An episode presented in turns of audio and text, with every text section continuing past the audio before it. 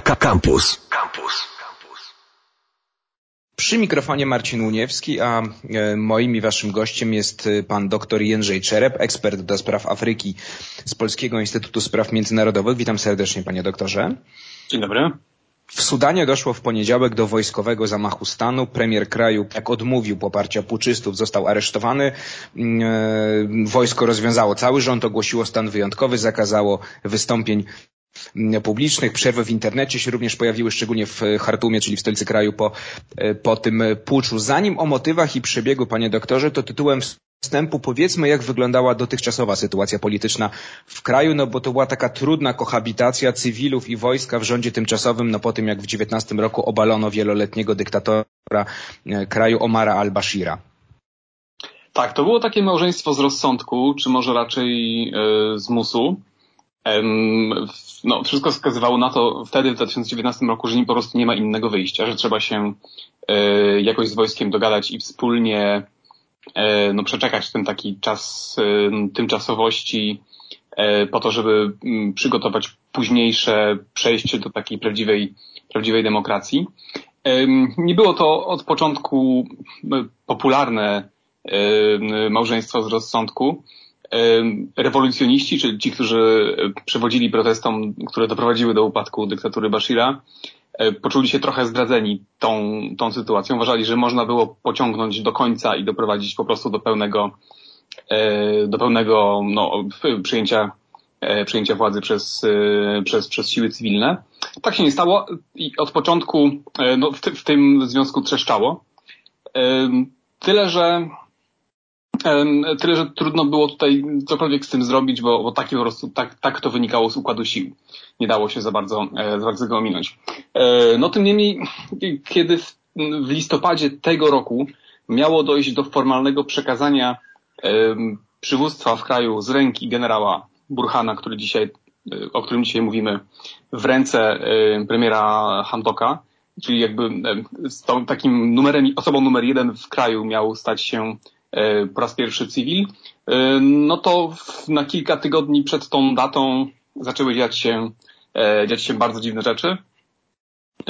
Wszystko wskazuje na to, że, że do tego, do tego puczu doszło w, nieprzypadkowo, że to nie była jakaś spontaniczna akcja, tylko bardzo dobrze przygotowana i bardzo, no bardzo długo Właściwie ten pucz zaczął się jakiś miesiąc temu, różnymi szeregiem, szeregiem różnych E, różnych zdarzeń, które miały na celu po pierwsze odwrócić e, sympatie społeczne od, od, od cywilnego rządu, e, wywołać takie wrażenie, że, że ludzie chcą i domagają się przejęcia władzy przez, przez wojsko, no wreszcie, wreszcie po prostu interwencji. No właśnie, panie doktorze, bo 21 albo 20 września pojawiły się takie informacje w Sudanie tego roku, że udaremniono zamach stanu, prawda? Rozumiem, że to był ten wstęp wojska, e, czy takie próby destabilizowania sytuacji. Tak, to, to było wyjątkowo takie podejrzane zdarzenie, które, które, które momentalnie e, otworzyło całą tą przestrzeń wzajemnych oskarżeń i już takich podchodów. E, chwilę po tym, po tym takim no, po ogłoszeniu tego, że udaremniono jakąś próbę y, przewrotu jakichś tajemniczych osób, generałowie zaczęli mówić otwarcie o tym, że wszystko to jest wina y, tych złych cywilów, którzy tylko się kłócą i nie potrafią poprowadzić kraju w żadną sensowną stronę.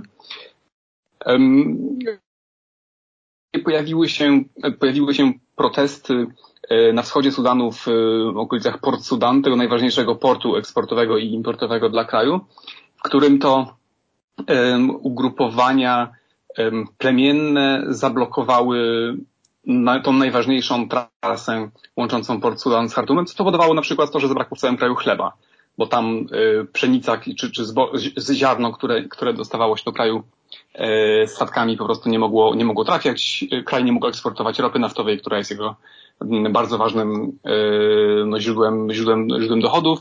E, krótko mówiąc, kraj stanął na, na granicy ekonomii krachu i dziwnym przypadkiem w, wśród postulatów tych grup plemiennych z, ze wschodu kraju pojawiło się przejęcie władzy przez, przez wojsko, I, a, a ich przywódcą był, był dawny kandydat do parlamentu rządzącej, rządzącej partii z czasów Bashira, który zresztą jest mocno powiązany ze, ze, ze, ze służbami, służbami bezpieczeństwa.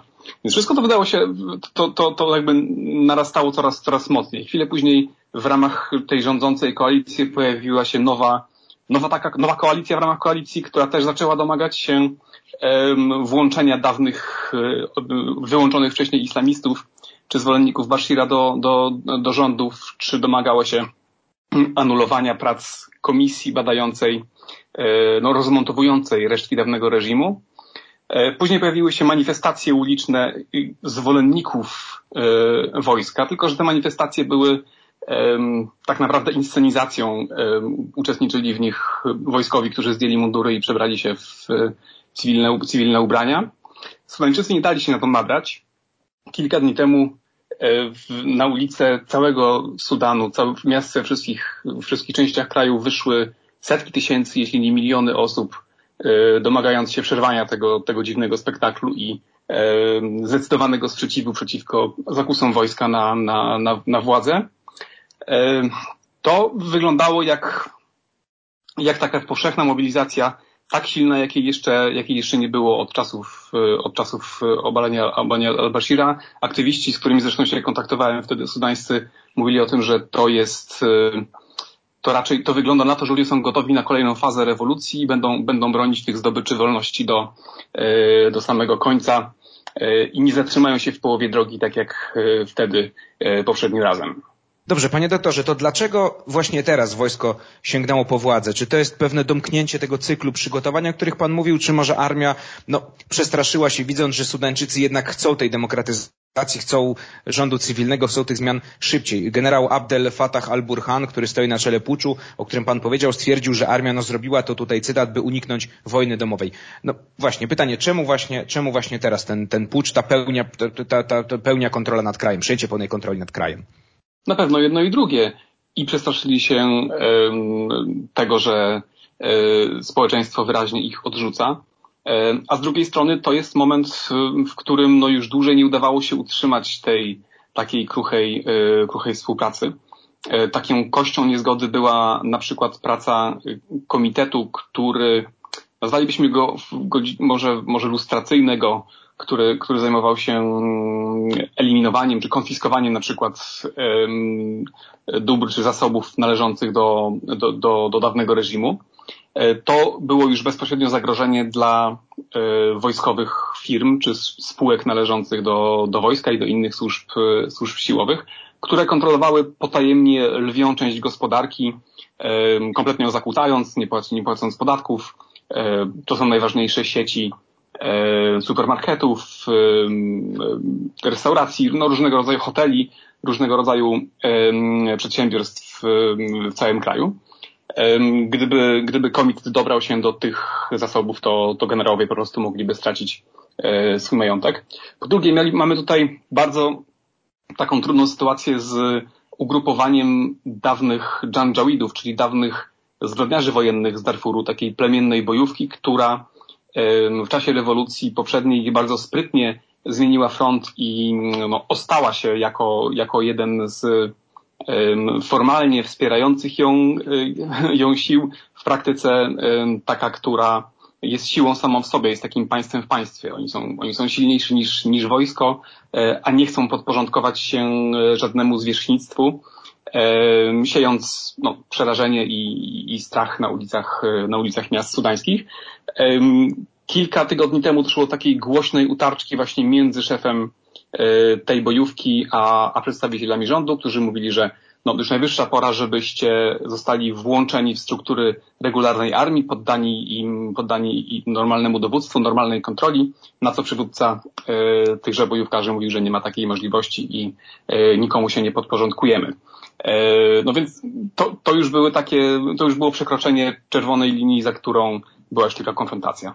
Moim i waszym gościem cały czas pan dr Jędrzej Czerep, ekspert do spraw Afryki z Polskiego Instytutu Spraw Międzynarodowych, a my rozmawiamy o sytuacji w Sudanie. W kraju w poniedziałek doszło do wojskowego zamachu stanu. Premier kraju został aresztowany, rząd został rozwiązany, armia przejęła władzę. Jak na przewrót, panie doktorze, zareagowali Sudańczycy? No bo docierają do nas informacje, zdjęcia, filmy o masowych protestach w wielu miastach, barykadach i o tym, że wojsko też otworzyło ogień do protestujących, bo protestujący oczywiście sprzeciwiali się mm, przewrotowi.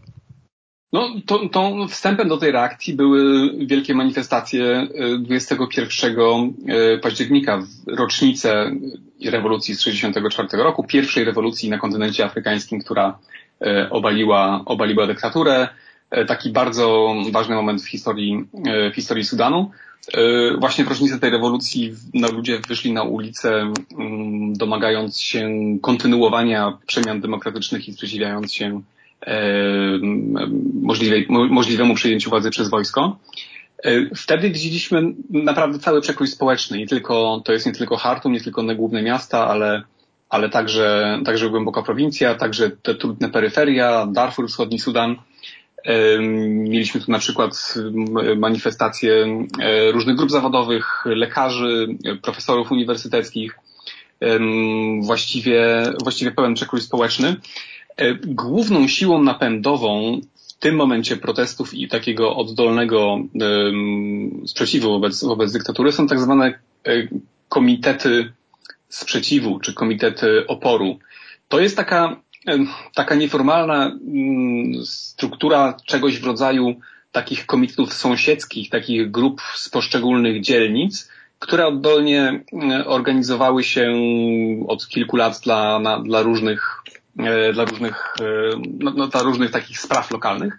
W czasie rewolucji one były, dwa lata temu one odegrały taką pierwszorzędną rolę i w tym momencie to nie partie, to nie politycy, nie, nie przedstawiciele rządu, którzy w dużym, którzy mają też wiele za uszami i, i stracili wiele swojego e, poparcia, tylko właśnie te, te dzielnicowe komitety obrony są tym podstawowym ogniwem E, oporu. To one ustawiają barykady na ulicach miast, to one organizują, e, organizują ludzi. E, no i przede wszystkim no, pozwalają, próbują obchodzić blokadę choćby internetu, którą, z którą mamy do czynienia. Choć dzisiaj ona została trochę zniesiona, co spowodowało wysyp nagrań pokazujących brutalność służb siłowych, na przykład atak na, na akademiki Uniwersytetu Hartumskiego przez, przez bojówki. Więc tym momencie to znowu władza na ulicy należy do, do komitetów, a nie do, e, nie do polityków. A proszę powiedzieć, czy wojsko, y, no bo powiedział pan, że te protesty, które, które były zorganizowane przez wojsko, y, ludzie wzywali, żeby wojsko przejęło władzę. Mm, powiedział pan, że w większości to byli żołnierze, którzy po prostu przebrali się z mundurów w cywilne ubrania. Ale czy jakieś części sudańskiego społeczeństwa popierają wojsko? Jakieś plemiona? Nie wiem, czy, czy urzędnicy y, związani z prezydentem Bashirem jeszcze? No czy raczej tutaj większość społeczeństwa jest, jest, jest przeciwna temu puczowi i przejęciu władzy przez wojsko? Oczywiście, że są zwolennicy. To jest kraj, który był pod rządami wojskowymi przez większość swojej historii. E, właściwie były tylko, było tylko kilka, mm, trzy do tej pory takie krótkie interwały demokratyczne czy, czy, czy rządów wielopartyjnych.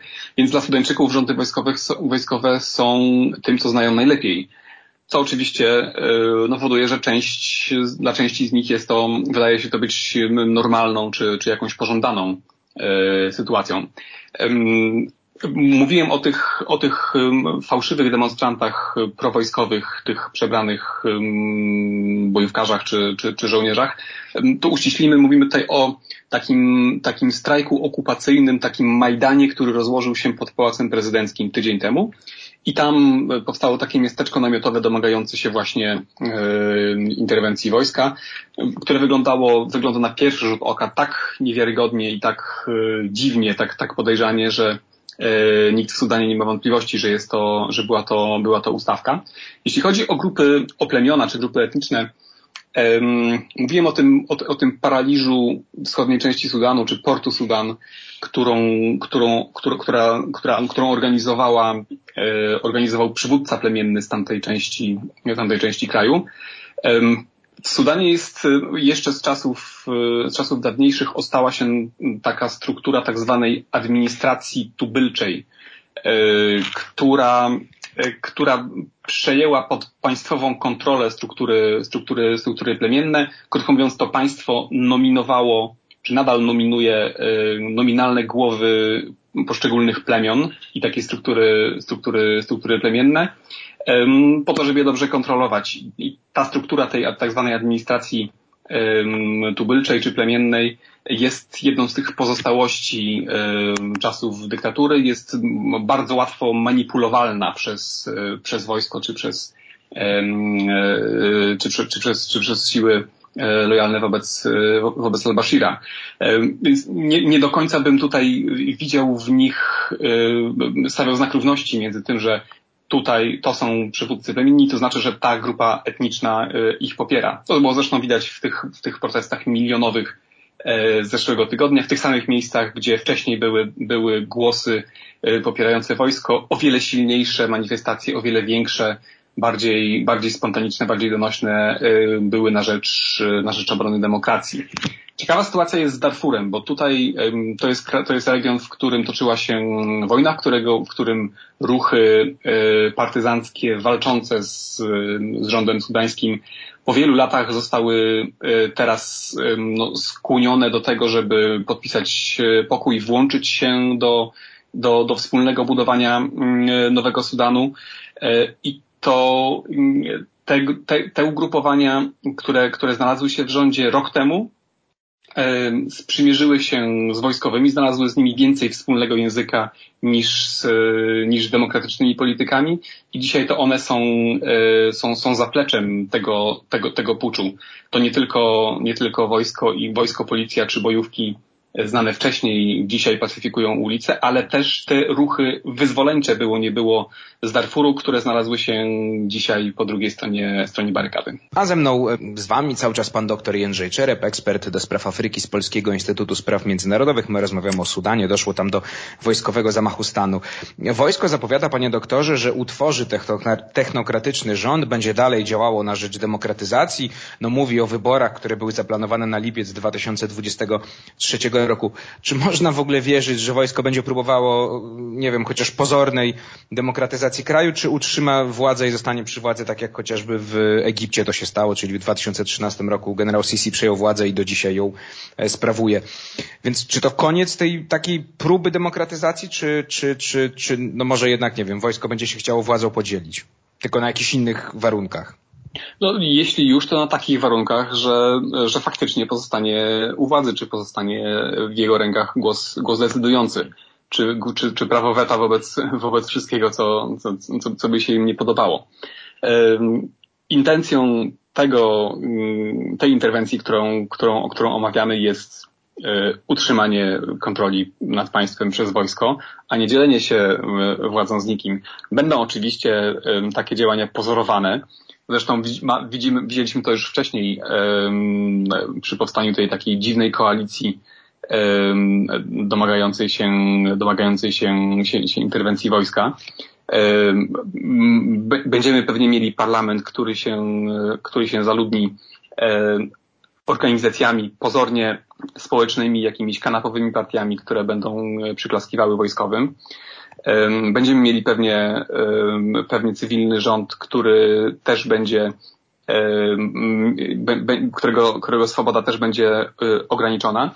No, widzimy tutaj pełen repertuar tego, co znamy, co znaliśmy z przed ostatnich, z ostatnich 30 lat, czyli czasów, czasów rządów, rządów Bashira. Dużo takich wydmuszek, takich, takich pozorowanych sytuacji, które stwarzają pewne, pewne obramowanie, pewne, pewne, pewną dekorację, pewne pozory. E, natomiast e, w praktyce wojsko będzie dążyło do e, utrzymania władzy dla siebie. Jeśli tylko ten sprzeciw na ulicach, którego dzisiaj jesteśmy świadkami, no, wygaśnie. No właśnie, panie doktorze, to będzie moje ostatnie pytanie już. Czy nie chcę, żebyśmy jakoś wróżyli, no ale patrząc na sytuację obecnie, na historię Sudanu, protestów różnych, czy to się może przerodzić, nie wiem, no może wojna domowa to może za duże słowo, no ale czy to się, te protesty społeczeństwa, części społeczeństwa, czy znacznej części społeczeństwa przeciwko wojsku, no jednak mogą się przerodzić w jakąś krwawą eskalację, czy, czy no jednak gdzieś to z czasem po prostu przygaśnie i ludzie no zaakceptują, że, że tak się stało, jak się stało? To jest wielkie niebezpieczeństwo. E, I tego udało się uniknąć poprzednim razem, czyli dwa lata temu, e, gdzie było bardzo dużo prowokacji służących temu, żeby właśnie stało się coś takiego, żeby ludzie chwycili za broń, żeby doszło do jakichś aktów przemocy. Były, były sytuacje, w których pod meczetami by, były podrzucane karabiny po to, żeby ktoś je wziął i ktoś zrobił z nich użytek żeby można było no, wskazać na protestujących jako, jako, jako terrorystów, czy, czy dokonać z nimi jakiejś, jakiejś ostrzejszej rozprawy. Dzisiaj nastroje są, e, są bojowe i protestujący mówią o tym, że będą walczyć do końca. Nie jestem przekonany, czy uda się utrzymać pokojowy charakter tego, tego ruchu oporu. Bardzo bym chciał, żeby tak było, ale wygląda na to, że może być ciężko tylko pokojowymi metodami wytrzymać obecną falę represji. Chociaż, mam, chociaż mamy tutaj w tym momencie do czynienia z kampanią cywilnego obywatelskiego nieposłuszeństwa. Choćby pracownicy Banku Centralnego w tym momencie strajkują i nie, nie wykonują żadnych poleceń całego społeczeństwa e, nie da się pewnie kontrolować e, w taki siłowy sposób, więc jeśli ta solidarność wewnętrzna się, się nie załamie, to y, być może, być, być może wojskowi będą musieli się, y, się ugiąć. Ale potrzebne będzie do tego też i wsparcie międzynarodowe, i, y, i ucięcie wojskowym wsparcia z zewnątrz, które też dostają z pewnością od takich krajów jak Zjednoczone Arab, Emiraty Arabskie czy Arabia Saudyjska. Bez tego, bez tego wszystkiego sytuacja pewnie wróciłaby na takie tory, których, które dla Sudanu może są Mm, e, może są e, dobrze znane, czy, czy, czy, czy e, takie, z jakimi mieliśmy do czynienia w przeszłości, czyli długoletnich rządów wojskowych. Ale wydaje mi się, że, że, że społeczeństwo sudańskie dojrzało do tego, jest, jest na tyle aktywne, jest na tyle świadome, że um, łatwo sobie tego, tych zdobyczy ostatnich kilku lat, zdobyczy demokratyzacyjnych nie, nie da odebrać.